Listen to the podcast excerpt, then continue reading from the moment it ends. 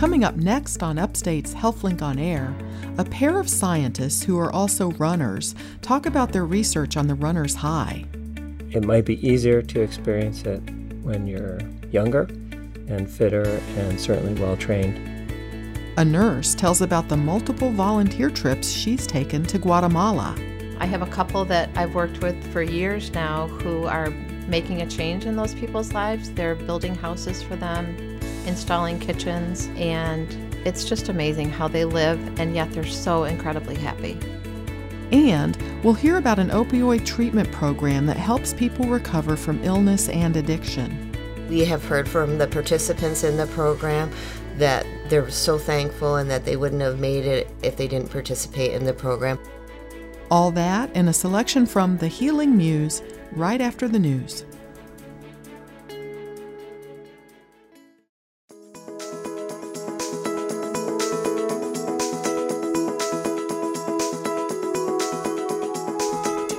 Is Upstate Medical University's HealthLink on Air, your chance to explore science, health, and medicine with the experts from Central New York's only academic medical center. I'm your host, Amber Smith. Today, we'll explore Guatemala with an upstate nurse who has volunteered on multiple medical trips to that country. Then, we'll learn about an addiction treatment program that's a partnership between Upstate University Hospital and the centers at St. Camillus. But first, We'll talk about the runner's high with a pair of researchers who are also runners. From Upstate Medical University in Syracuse, New York, I'm Amber Smith. This is HealthLink on Air. If you're a runner or have friends who are runners, you've probably heard about a feeling of euphoria known as a runner's high. Today, I'm going to talk about this with two research partners, one who is in the HealthLink on Air studio and one by telephone. Dr. Frank Middleton is with me in the studio. He's an associate professor at Upstate with multiple appointments in neuroscience and physiology, biochemistry and molecular biology, pediatrics and psychology, and behavioral sciences. And then we have Dr. Steve Hicks, who's an Upstate graduate who's now a pediatrician at Penn State College of Medicine. Thank you both for agreeing to chat about this. Well, thank you, Amber. It's a pleasure Thanks to be here. Now, both of you are runners. Uh, have either of you experienced the runner's high? Yeah, I I believe that I have on multiple occasions. Although um, probably on some of those occasions I didn't realize that I was experiencing it until later. Huh. Okay. So it is a real thing. It's a real phenomenon. I believe so, and I think if you ask most uh, most runners who do long distances, they would agree. Now, is it is it just runners, or are there other endurance athletes that might experience something similar? I think that it's uh, believed to occur with any form of endurance exercise, although perhaps certain activities may predispose you to it more than others. There's certainly studies out there exploring a um, exercise-induced high from long-distance cycling. Oh, okay. So, one of the things I would add to that is uh, the idea that it is a, a runner's high is a little bit of a simplification. So, there are some people who would experience a little bit of euphoria that they would easily recognize as a runner's high, but there's other components to it. Sometimes it's just uh, a feeling like you're in the zone and you lose a sense of time, or a feeling like your your mood is is elevating a little bit and things just don't bother you as much. And so these are also things that might fall under the umbrella term of a runner's high.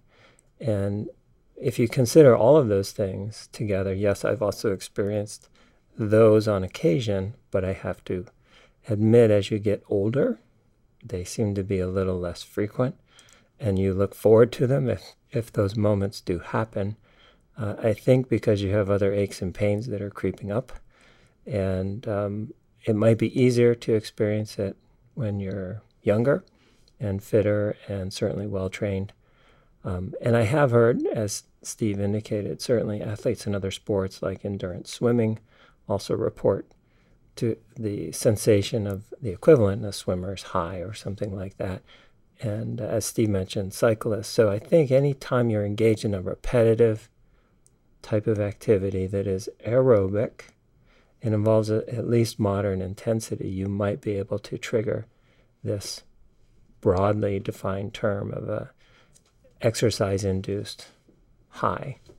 Because you hear about runners who just they feel better after they've gone for a run, but is that a high necessarily, or it's parts of it maybe? Well, Steve, you actually assessed in this particular study the post-run sensations. So maybe you could comment on that. Yeah, I I think we tried to standardize the way that we identified a runner's high in this study. And we did that by basically dividing the sensations, the good sensations you get from endurance exercise into four categories. So the first is anxiolysis, so sort of a, a relief of some anxiety. A second category would be analgesia, feeling um, loss sensations from pain that you a lot of people associate with running. A third would be sedation, so just this sort of relaxed, kind of in the zone uh, experience where uh, you almost I want to call it sleepy, but you certainly just you feel relaxed. And then the fourth would be euphoria, um, so just kind of like that high feeling um, that you get where you're on top of the world, you feel invincible and and then we tried to kind of look for ways to measure those four experiences, either through um, a report of symptoms from the runners in our study or physiologic measures. Now, and I want to say, I mean, this is a study that was published in the journal Medicine and Science in Sports and Exercise. Um, and you looked at collegiate runners. These are athletes that have been running for all through high school and before, right? Yeah, so they're they're a pretty tight age range, uh, between 19 and 21 years old. Most of them had been running for eight years or so. Um, they were running on average somewhere between 40 and 70 miles a week. And these are the kind of runners that could go out and run a 15 to 18 minute 5K. Um, so they are they're not what we'd call elite athletes, but they're certainly um, faster than and a little more dedicated than maybe your average uh, run of the mill runner. Okay. And uh, what what did you find? How did you decide to come up with a measurement for these four things that you were going to measure? First, we looked to see if anybody who's ever studied a runner's high before had had done this, um, so we didn't have to reinvent the wheel but unfortunately, uh, in our searches of the medical literature, we could not find a single study where somebody had tried to standardize identification of a runner's high. It was really surprising to me that many of the studies previously done to figure out what molecules in your body cause a runner's high had simply taken um, adult male runners, usually, and had them run for an hour and then just look to see what changed, regardless of what their run experience was like. Um, hmm. Or or conversely, they had taken a set of mice and had them run on a treadmill, and then put them in this contraption called an elevated plus maze to see if they come out in the daylight. And if they did that, they the researchers sort of assumed that they weren't as anxious and they had probably achieved a runner's high. So, um, sort of surprising to me, at least, the way in which runner's highs have been characterized in previous studies. Did you find were there previous studies that that explain what causes it and what's happening in the body? Yes, and most of those studies uh, take an approach where they start off with a very identified hypothesis.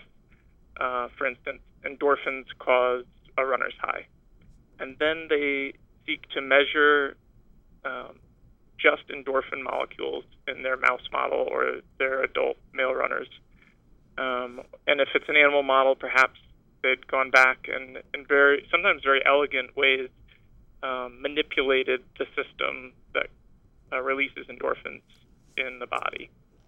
Um, but very few, in fact, no studies that we could find had taken the agnostic approach that Frank and I like to use in, in much of our research, where we sort of we entered this without any preconceived ideas. We were going to just look at all of the transcripts in the body that changed with a runner's high and let the data sort of lead us down the pathway of what's causing a runner's high in these athletes. So we looked predominantly at pathways that have been identified in, in previous studies, but we looked at multiple pathways. So the ones we were most interested in were um, opioid signaling, which is essentially endorphins, endocannabinoid signaling, that's like your body's endogenous marijuana pathway, and uh, GABA signaling, were the three that sort of emerged in our study as being tied to a runner's high sensation. I don't understand what any of that means, though. Is that does that all have to do with endorphins, or or not? So, so opioids are like endorphins. So um, basically, opioids, uh, sort of like a term that often used to describe medicines that we put in our body to give us euphoria, but your body makes them too. So that's that's endorphins, and they are in our study associated with the runner's high, but they're not the only molecules or the only pathways. So we also saw changes in endocannabinoids, but the different signaling pathway um, that can give you a high sensation. So I would add that if you consider where these pathways are in the body and in the nervous system, um, we know that they play a, an integral role in regulating the sensations both of pain and of the appreciation of time perception, for example. Um, opioids, the endogenous opioids, are present in the level of the spinal cord. And if you have a painful stimulus, a muscle cramp, or something like that, the opioid system is capable of actually shutting off those signals and preventing the sensation of pain from reaching the brain. You also have a backup system that's actually in the central nervous system itself at the level of the cerebral cortex where the opioids can act again and they can produce a essentially the sensation that the pain doesn't bother you at all. Even though you might be able to report some discomfort, it's not going to bother you in the least. You'd know the sensation was there, but you're totally fine with it. So these central areas are the same areas that people have shown in brain imaging studies that are activated when somebody is engaged in what we call mental stress and mental stress associated analgesia is a real phenomenon. So these central sites, some of these in a, an area of the brain called the anterior cingulate cortex, are enriched for opioid signaling. And if you can activate those areas, then you might not care as much about the pain that you would be experiencing or the discomfort that you would be experiencing. The endocannabinoid system, that is something that's present in the cerebellum at very high levels, and the cerebellum is involved in time perception. And so, those two components of the runner's high the appreciation of time, your sense of time, and disregarding it, sort of losing track, being in the zone, and then the appreciation of pain are going to be affected if you're touching on the endocannabinoid and the, and the endogenous opioid system. So this system you've described is this does every human have this system or do elite athletes have a, a better system, a more fine-tuned system? That's a great question. I don't think we have the answer to that. Certainly everybody has these systems.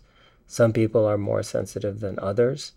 Uh, their tone, their built-in level of signaling in these systems differs the same way that people have a different predisposition for drugs of abuse that actually play off the same systems, the opioid system and the cannabinoid system. So if people differ in their predilection for drug abuse, I think we can safely say they might differ in their predilection for experiencing runner's high. So my next question is um, if everyone maybe has the potential, perhaps, to have a runner's high, what can we do to make sure we get one? I'll turn that question back to the doctor. So we didn't really set out to sort of determine the factors that lead to a runner's high or make a runner's high more likely to occur. Um, so, but we can do a secondary analysis of our data where we compare differences uh, between the runners in the study who achieved a runner's high and the runners who didn't. uh, for the most part, those two groups were very similar. So females weren't more or less likely to have a runner's high. Um, their the participants' body mass uh, or weight wasn't more or less likely to be related to a runner's high. Their diet didn't seem to have much effect on it. But the, the one factor that was um, almost significantly different between the two groups was the times that the time that since they last ate before their run. So on average, the group that had a runner's high had eaten about one and a half hours before their long run, and the group that didn't had eaten on average about four and a half hours before their long run. Meaning that perhaps if you have a nice uh, fresh glucose load in your bloodstream from a recent meal, uh, you might be more likely to achieve that elusive runner's high. So it might be worth trying at least. Absolutely, and and one thing to also point out is the molecules that we're measuring, um, microRNAs, which regulate the expression of mRNAs. Um, there's even been some interest in potentially seeing if if something of, of this nature would be appropriate um, for pre-workout um, consumption, microRNAs that you would intake in the form of particular plants or foods um, might be able to steer you toward the higher probability of experiencing uh, a runner's high. But that is uh, ex- exploration that we have yet to open up.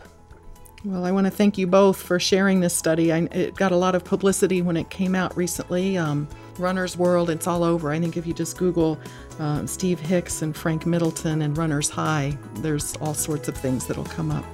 So I appreciate you taking the time. My guests have been Dr. Frank Middleton, an associate professor at Upstate, and Dr. Steve Hicks, a pediatrician and researcher at Penn State College of Medicine.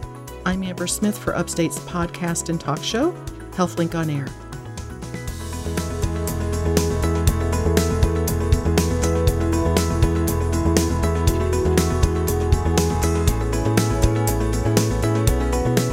Next on Upstate's HealthLink on Air, why nurse Susan Thomas is embarking on her eighth medical volunteer trip to Guatemala.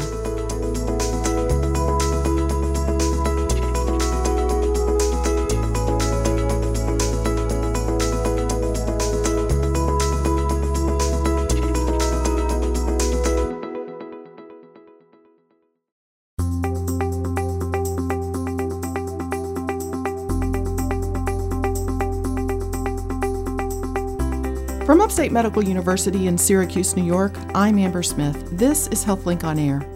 The healthcare industry attracts many professional caregivers who go above and beyond their jobs and give back to their fellow man. With me in the HealthLink on Air studio today is upstate nurse Susan Thomas. She's been a doula for 35 years and then she became a nurse, and today she works in labor and delivery at Upstate's community campus.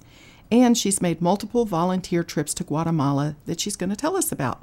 Welcome. Thank and thanks you. for being here. Thank you. Well, I, I want to ask about how you got started volunteering in Guatemala, but first, um, can you tell me why you went into nursing? So after the birth of my daughter Joy, my second my second child, um, I wasn't really pleased with the experience that I received in the hospital. And as I lay there in the hospital bed, I thought, you know, I wonder if someday I could be a nurse and and do this job. Um, I kind of put that on hold after I had Joy and um, went on to have two more boys. But um, as my fourth son, or as my fourth child got into, um, started to go towards preschool, I realized, what am I going to do with myself after all of these kids get in school? So I decided at that point to go to nursing school full time and uh, become a nurse. It was then that um, I just went into a regular GYN oncology floor because that's what was open, and I felt like I needed the med surg experience at that point. Now, some people might not know what a doula is. You were a doula first, right? I was a doula. And After that's a- Joy was born, uh, I realized just how important the labor and delivery process is emotionally, physically, even spiritually, and realized that maybe I could make a difference in some woman's life who needed that support, who didn't have it, whether they were in a crisis pregnancy, um, a pregnancy that was uh, not expected, or extremely stressful because of medical problems or um, physical problems, emotional problems. And so put my name out there at that point as somebody who would support you through labor and delivery process and um, also pre birth and post birth for breastfeeding and other issues. And uh, got to know quite a few women at that point. Um, was not a paid position, which was fine with me. It was really more about how do you help women through this life changing event. Well, it sounds like you're drawn to helping people, Yeah. which makes sense to, to go into nursing. But is that how you got involved in um, volunteer work? I did. I got involved through church at the time. They uh, were going to Guatemala in February every year and had been for years. And so I volunteered one year and went along. And uh, at that point, we built a few houses for uh, a couple of people in the community that were identified as needing that, as well as uh, did a shoe distribution and uh, did like a little vacation Bible school time with some of the kids in the neighborhood. Now, um, Guatemala is a Spanish speaking country. Do you speak Spanish? No, I don't. You I wish? I did. Have you picked up some along the way? I'm trying to do the Duolingo thing and the uh, the other little hints. Well, let's talk about the trips themselves because as you um, became a nurse and, and now you're doing more medical sort of missions, right? Right. Um, do you always go to the same area of Guatemala?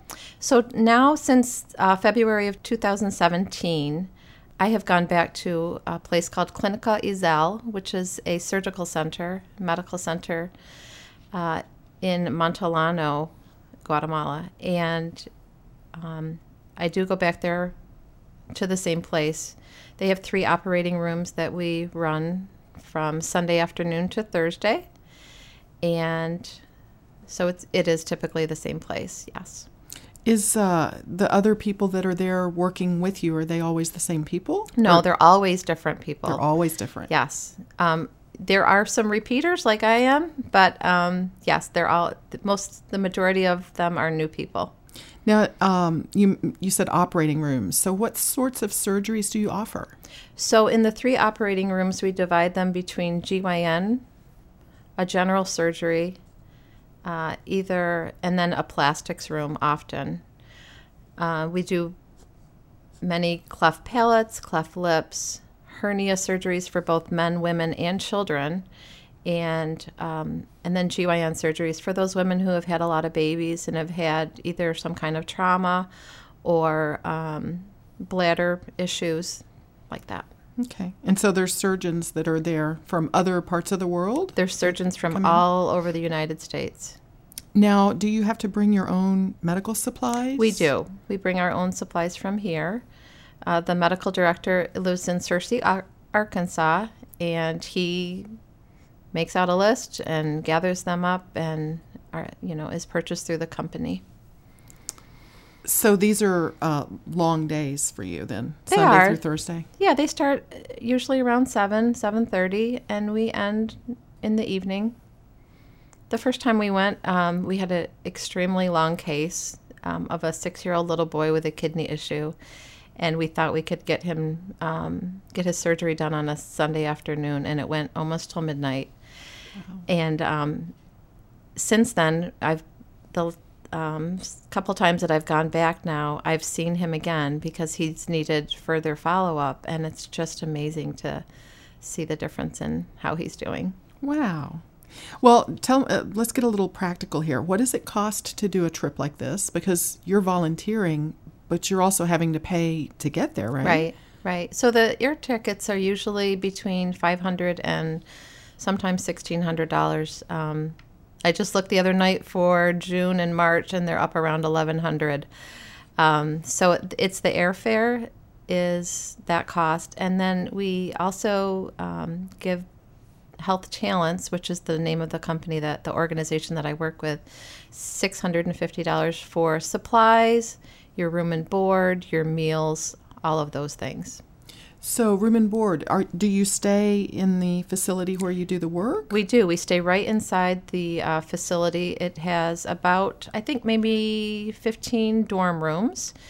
And there is um, you know, running water, showers, toilets that flush, the whole thing. Uh, a couple of twin beds in each room, and it's very comfortable. It's not like what you think of going there and being in a hut or something, but it's very comfortable. It is comfortable. Yes. Now the time you go all different times of year. I was going to ask do. about the climate. It, it's sort of opposite of It's- Syracuse, or So it's typically in the 70s, 80s, um, Okay. very humid, and it stays that way pretty much year round. oh, neat. There's lots of rainy seasons, you know, in September. We ended up with an earthquake when we were there one year, and then the volcano erupted in June. So that was, Were you there for the? yes, I was oh, wow. there when the um, the volcano erupted in June, and it it totally changed our plans for travel back to the city because the roads were gone. Wow, Yeah. wow. Were you involved? How close were How close were you to the volcano? I think it was about 35 minutes. wow, That's So what they said. close. Yeah. Let me remind listeners this is Upstate's HealthLink on Air. I'm your host, Amber Smith, and I'm talking with Upstate nurse Susan Thomas about the volunteer trips that she takes to Guatemala. So, and I know you have another one coming up. It's February. February Um, 8th. so, is it hard uh, to leave once you get there to Guatemala and you're settled in? Is it hard to leave there and return home to the comforts of Central New York? It is. You feel, I feel a little guilty for doing that because when you see the people that are there who have very little, um, they come with the clothes on their back, you know, they may have a change of clothes. The places that we drive through to get to the clinic are extremely poor. They live in uh, houses that are built out of tin or bamboo or uh, corn stalks. Um, and for you to leave and come back to a country that is so I don't I We don't even know so the word. much, We have so right. much. You know, when it's funny when people say what do you need or what what do they need? They they don't realize what they need, you know, compared to what we have. They and I think they feel like we're doing just fine. And they are. They really are. So it it really has changed my whole mindset of what do you really need. So, a much simpler existence. But, so, like, when you describe the houses, it sounds like poverty. It is poverty, absolute poverty. You know, the kids are um, they have no yards. They're they're running around in um, muddy areas around the outside of a house that's built either out of um, tin or plastic sheeting, black plastic sheeting. And um, I have a couple that I've worked with for years now who are making a change in those people's lives. They're building houses for them, installing kitchens, and it's just amazing how they live, and yet they're so incredibly happy. The people are. Do they have um, beds to sleep on? Beds that we would recognize as No. beds? No. No. They have mats. They have things that they lay on the floor. They sometimes will find, um, you know, wood that they can create a frame out of and then lay blankets on. Yes. What about electronics? Television, So cell phones? They do, you know, it's funny to see them because they do have cell phones, some of them. And yet when you go by their houses, you you can see that it's um, dark, there's no lighting. Uh, the couple that I work with are now um, installing solar lighting, which is awesome because they get so much sunshine. It you know it works out really well for them. Um, but as far as the comforts of what we would consider home, you know, they don't have living rooms. They have no. They have a really a one room house that they all share, all of the kids and the parents alike, and they cook outside on either um, an area where they've built up stones around and created a fire. Wow. Well, do you feel like you as an individual are making an impact? I do. I we have been there. I, I have been there enough that I uh, have met some of the same people over and over again. Um, people who come back for um, reconstruction on plastic surgeries, or um, men who had a hernia repair and now are coming back to help out the next guy go through it. Oh, So it's fun to see that uh, the the women whose lives have changed because of um,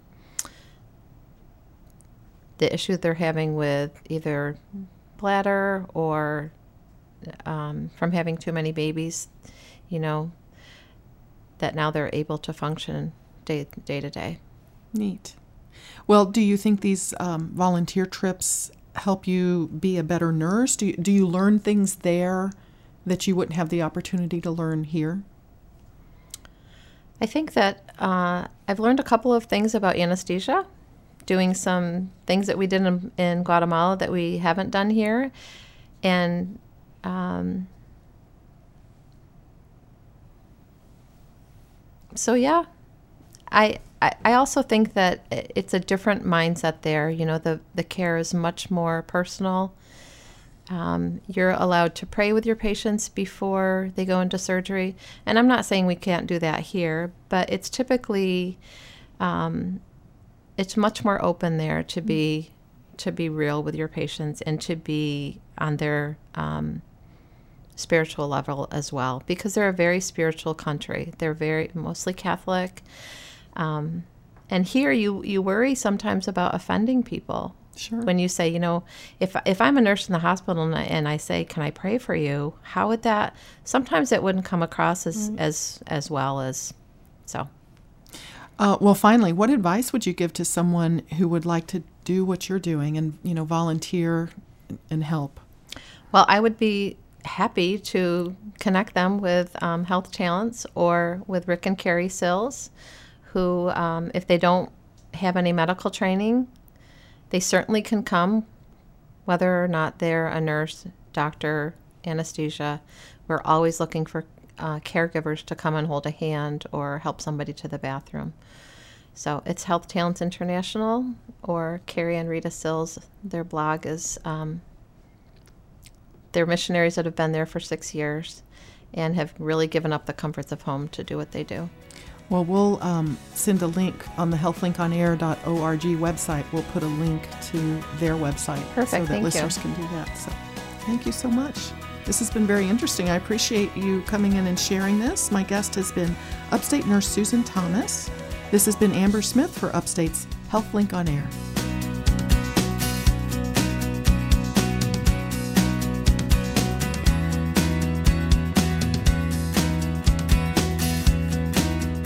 Coming up next, a new addiction treatment program. You're listening to Upstate's HealthLink on Air.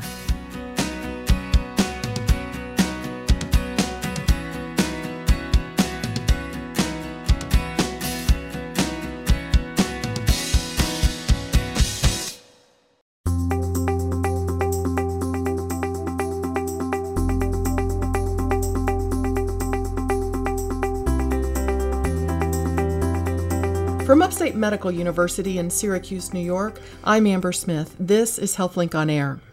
A new treatment program designed to help people recover from illness and addiction is underway, and it's a partnership between Upstate University Hospital and the Centers at St. Camillus.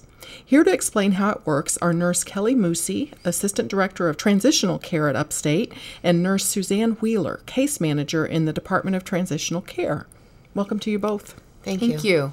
Now, if I understand correctly, this is a program that began with a grant, um, $2.1 million grant from CNY Care Collaborative. Can you tell us how that came about, Kelly? Sure. So we had identified in at Upstate um, Medical University that we had a large population of patients who were coming in for infections, endocarditis, overdose, um, who had chronic chronic disease and also an opioid addiction. So many of those patients needed to be on six to eight weeks of long-term antibiotics and there was really no way to discharge them. Many of them have um, a central line, or a PICC line is what it's called, that's inserted directly into their vein. And there's concerns about letting people with addiction disorders out into communities with those PICC lines. So what would happen is they would come in and they would remain at upstate, either at our um, downtown campus or our community campus for about six to eight weeks.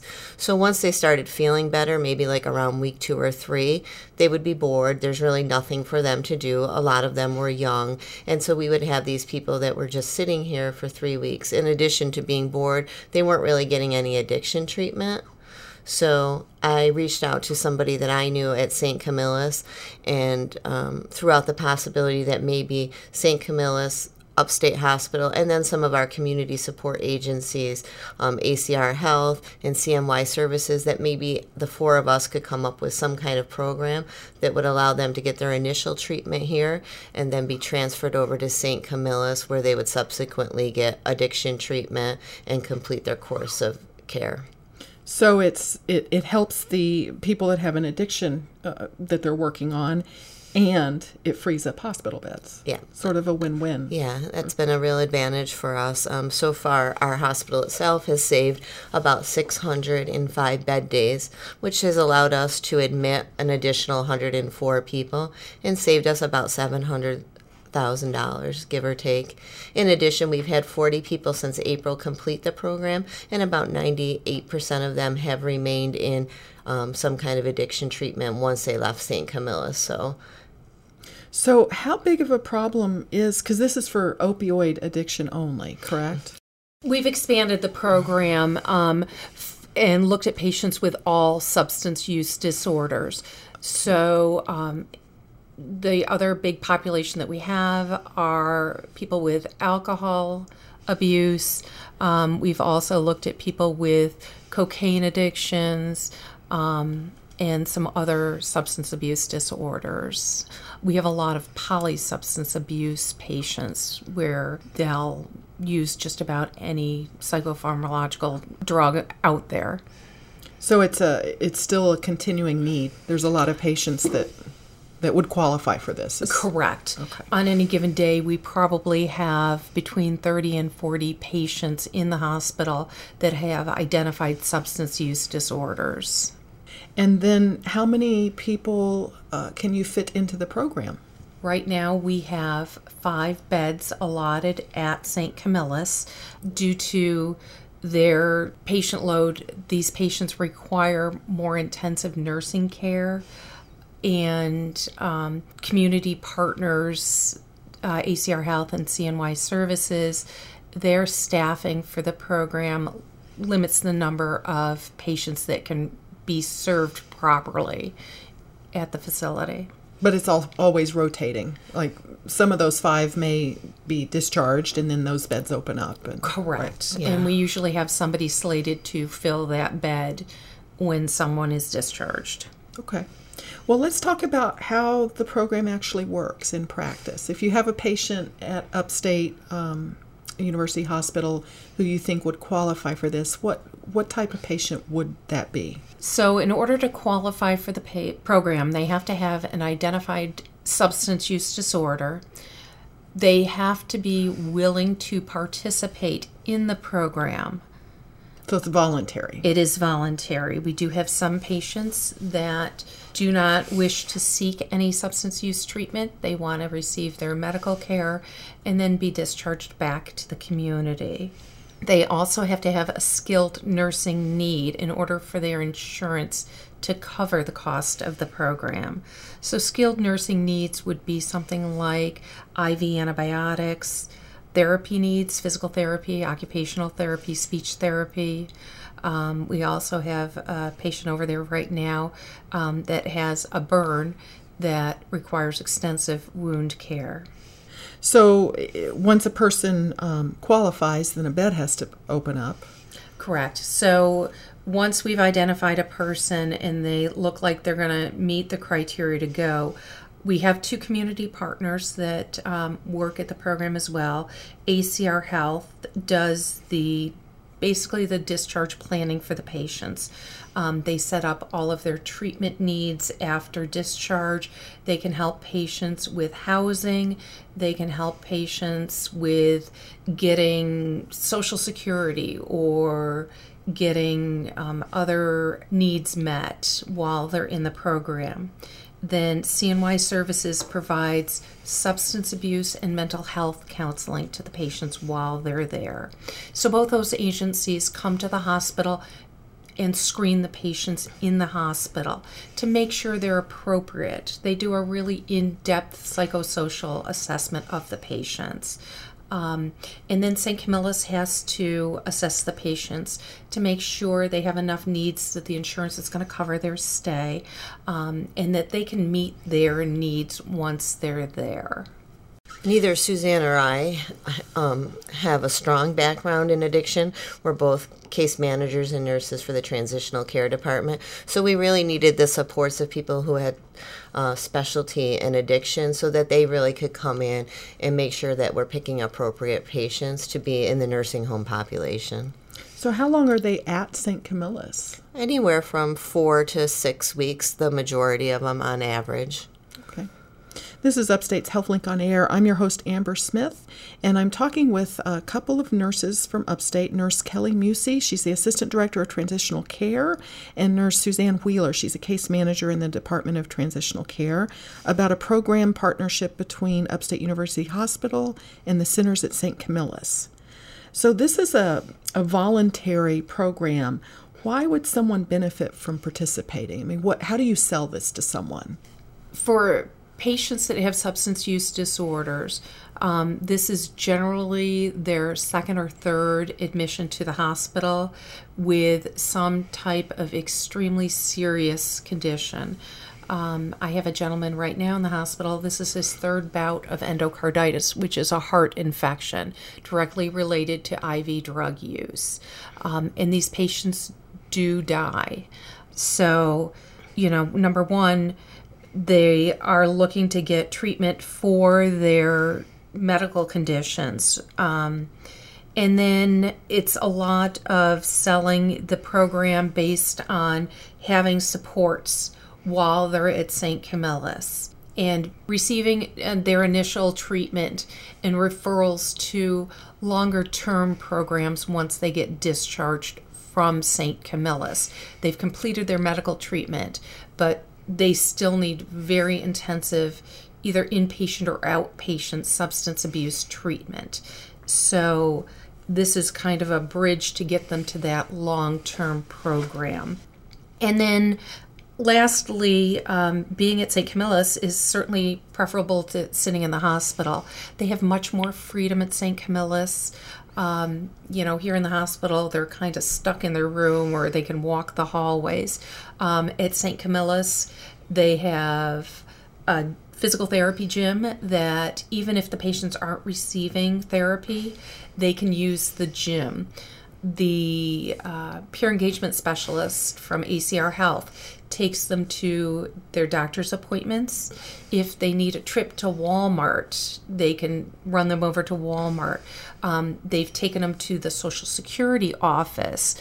They've taken them to get um, IDs at the DMV because these are patients that may have lost all of their belongings. They may be homeless and they need certain things in order to be successful after they leave the hospital. So it allows them to get some of these needs met while they're still getting the treatments that they need, both medical and psychosocial. So this has been ongoing since April 2018, and you said there's about 40 people who've gone through this successfully. Um, I wanted to ask both of you does it feel like this program is having an impact and making a difference in people's lives? I think so. I mean, we have heard from the peop- from the participants in the program that they're so thankful and that they wouldn't have made it you know they wouldn't have made it if they didn't participate in the program. We have a really really good um, retention rate for people remaining in addiction treatment. So i think that the um, people from cny services and acr health are have offices right at st camillus so they're really there with them you know five days a week every day building relationships with them. So i think that ongoing support and having people by their side for that long of a period of time really you know, really helps people feel supported and taken care of. And to know that when they leave there, they're still going to be connected with those people, I think really helps people remain positive and connected to the program. So, what are some of the options for people once they complete the program? Are they still involved with? Yes, um, that's kind of the role that ACR Health uh, plays. So ACR Health, like Suzanne said, will you know see them in their clinics if they need to. They'll help them find uh, appropriate housing. It's very it's very difficult if you came from a situation where there was substance abuse to return to that setting. So they help them find alternative housing if need be. They see them on an ongoing basis. They set them up with ongoing counseling, whether it be NA or whether they need individual counseling. So they remain active in their life. And the grant was set up so that they would remain active in their life for a six month period of time. So when all is said and done, they have six months post discharge, they have four to six weeks at St. Camillus. So, you know, it's a good period of time that they remain clean, hopefully. And you mentioned NA, that's Narcotics Narcotics Anonymous, yeah. And that's sort of um, designed to prevent or prevent relapse? Yeah. Okay. It's a community support tool that some patients take advantage of. Um, we also, for our patients that have narcotic addiction, oftentimes we will start them on Suboxone or Subutex prior to discharge from the hospital. Um, St. Camillus has a provider that can prescribe that there at the facility. Um, And that's for detoxification or? it's to um, it's an opiate agonist so that it reduces the cravings for the drugs. Um, so ACR Health can get them set up with a Suboxone provider after discharge. Most of these folks don't have a primary care provider. That's very important. They can get them set up with that. And we've also sent a couple people to inpatient programs. We've been very fortunate. One of our biggest success stories was one of our first patients, and we actually got her into a program via Road to Recovery down in Texas. And, um, you know, it, she was one of those patients that was not expected to live. Um, and was at St. Camillus for almost three months due to her infections and the difficulty in treating them. And she's doing amazingly well. So this really sounds like it can be a way to uh, help someone turn their life around.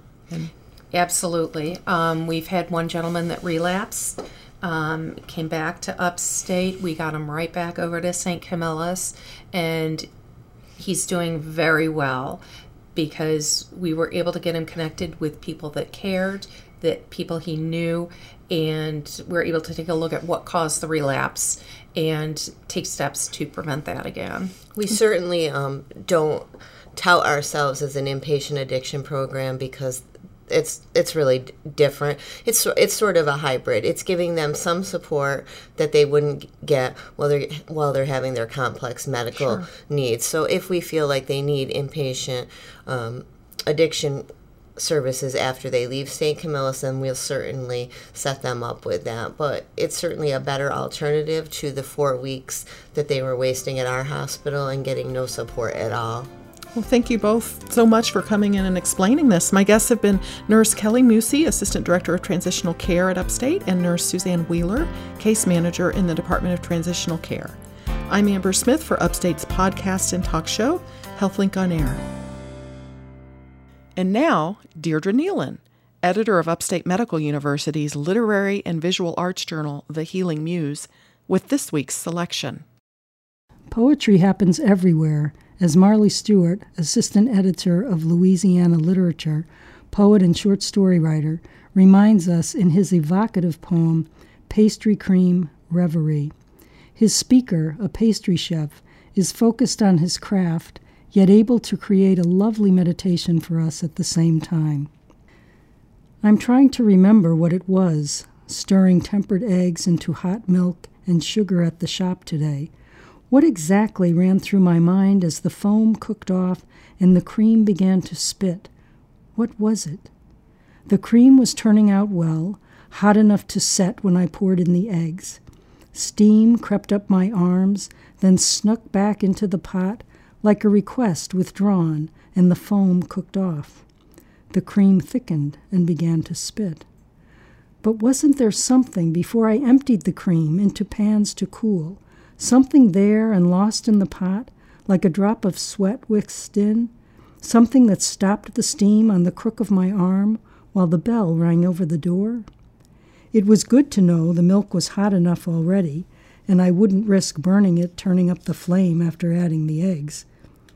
Maybe it was that small reassurance, nothing else.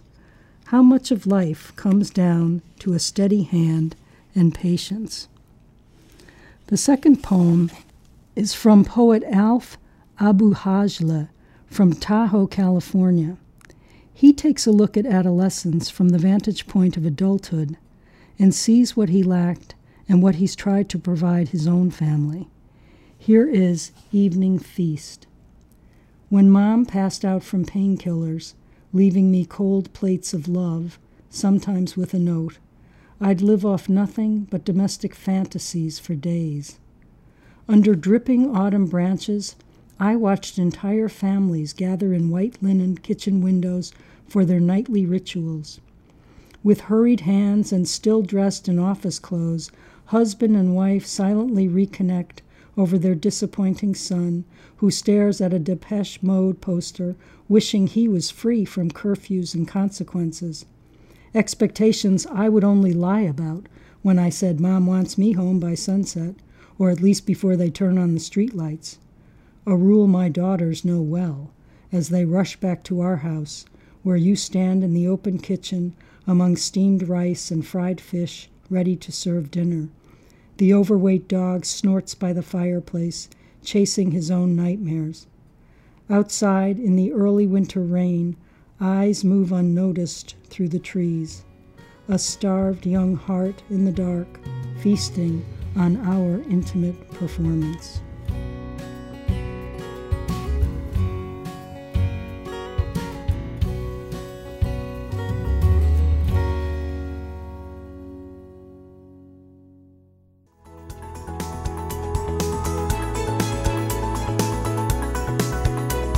This has been Upstate's HealthLink on Air, brought to you each week by Upstate Medical University in Syracuse, New York. Next week on HealthLink on Air, learn about the organization established to help those dealing with mental illness. If you missed any of today's show, listen on demand on our website at healthlinkonair.org or find a podcast in iTunes and other podcast sources by searching for one word HealthLink. I'm Amber Smith, thanking you for listening.